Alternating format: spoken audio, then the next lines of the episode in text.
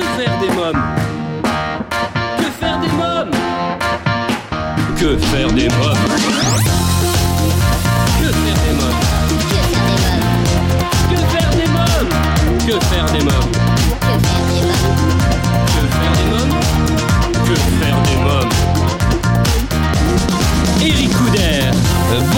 À tous, bienvenue pour ce nouvel épisode de Que faire des mômes, c'est Eric Couder.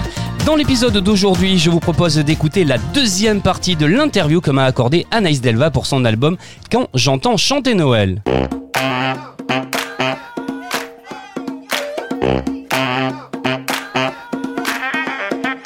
Alors justement dans votre album Quand j'entends chanter Noël, on y retrouve les incontournables comme Vive le vent, Mon beau sapin, Douce nuit, version piano qui est magnifique également, hein.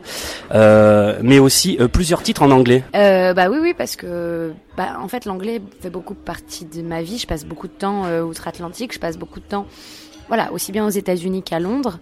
Je parle anglais depuis toujours et j'adore chanter en anglais. J'ai toujours adoré chanter en anglais. Donc euh, c'est quelque chose. C'était vraiment voilà, je me suis fait plaisir et on est à une époque où où les jeunes enfants parlent maintenant de plus en plus tôt anglais. Moi, j'ai énormément de copines qui ont des enfants qui sont bilingues euh, dès l'enfance, quoi. Qui sont des, écoles euh, où, euh, où ils parlent autant anglais que français, qui ont des nounous qui leur parlent anglais à la maison, qui ont des, des, des familles qui viennent un peu de partout et des fois, voilà, il y a des parents qui sont anglophones et, et du coup, les, les, les, ga- les gamins baignent là-dedans et je trouve ça génial. Donc, je trouve très bien, en fait, de, de faire écouter aux familles et du coup aussi aux enfants des chansons aussi en anglais dès le, dès le plus jeune âge parce que c'est quelque chose qui va tellement leur servir, surtout maintenant. Maintenant, c'est vrai que le, le fait d'être bilingue, c'est un gros avantage. Donc euh, voilà. Quand j'entends chanter Noël est un album tout à fait original, notamment par son orchestration aussi. C'est très varié au niveau de la musique. Hein. Bah, on s'est fait plaisir en fait. Il y avait, euh, il y avait des choses euh, sur lesquelles j'avais envie d'aller dans le vintage. Par exemple, Have Yourself, euh, Merry Little Christmas. On a fait quelque chose de très très vintage avec une vieille guitare.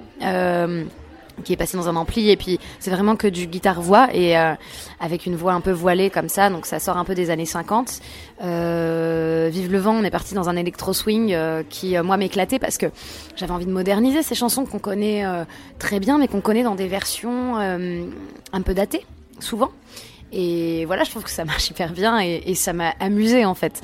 Donc l'idée c'était vraiment de, évidemment toujours garder l'âme des chansons, mais les faire redécouvrir peut-être. Parce que c'est vrai que les, les chansons anglaises, on a l'habitude de les entendre sous plein de formes. Elles ont été, euh, comme, comme je vous dis, elles sont, elles sont réinterprétées tous les ans par les artistes américains, les artistes anglais. Les chansons françaises de Noël, on n'a pas l'habitude de les entendre sous beaucoup de formes différentes. Donc voilà, j'avais envie de d'essayer de les, de les, de les faire redécouvrir un peu différemment. Anaïs Delva, je vous propose de faire une courte pause en musique et d'écouter un des titres que l'on retrouve sur votre album Quand j'entends chanter Noël. C'est Noël Blanc. Oh, quand j'entends chanter Noël, j'aime revoir mes joies d'enfant. Le sapin scintillant, la neige d'argent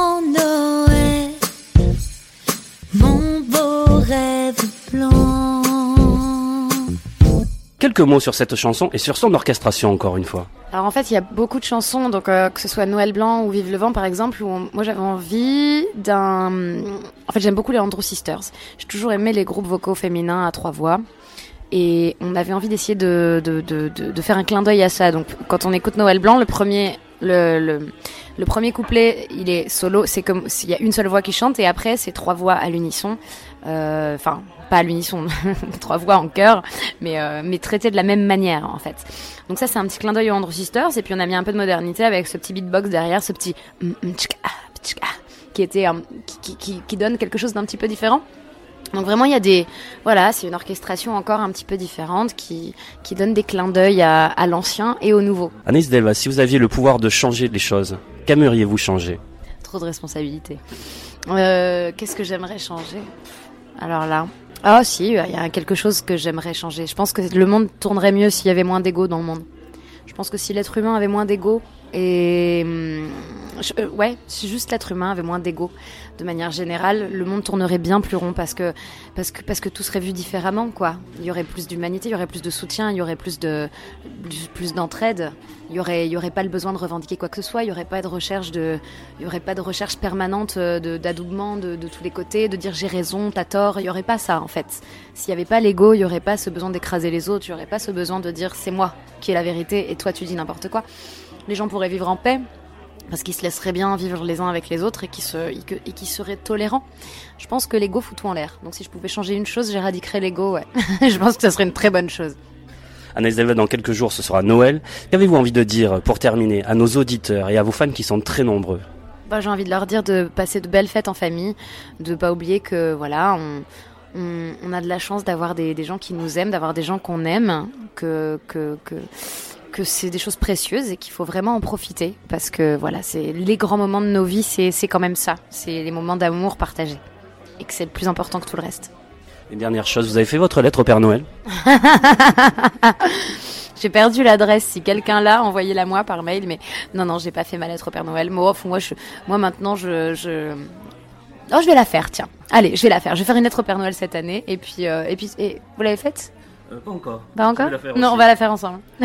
Eh bien, c'est un bon enchaînement. On va terminer avec Petit Papa Noël. Merci, Anaïs Delva. Merci beaucoup. C'est la belle nuit de Noël, la neige étend son manteau blanc et les yeux levés vers le ciel, à genoux les petits enfants, avant de fermer les paupières, font une dernière prière. Petit Papa Noël. Mes chers auditeurs, voilà un album à se procurer sans plus attendre. À bientôt pour un nouvel épisode de Que faire des mômes. Bye bye.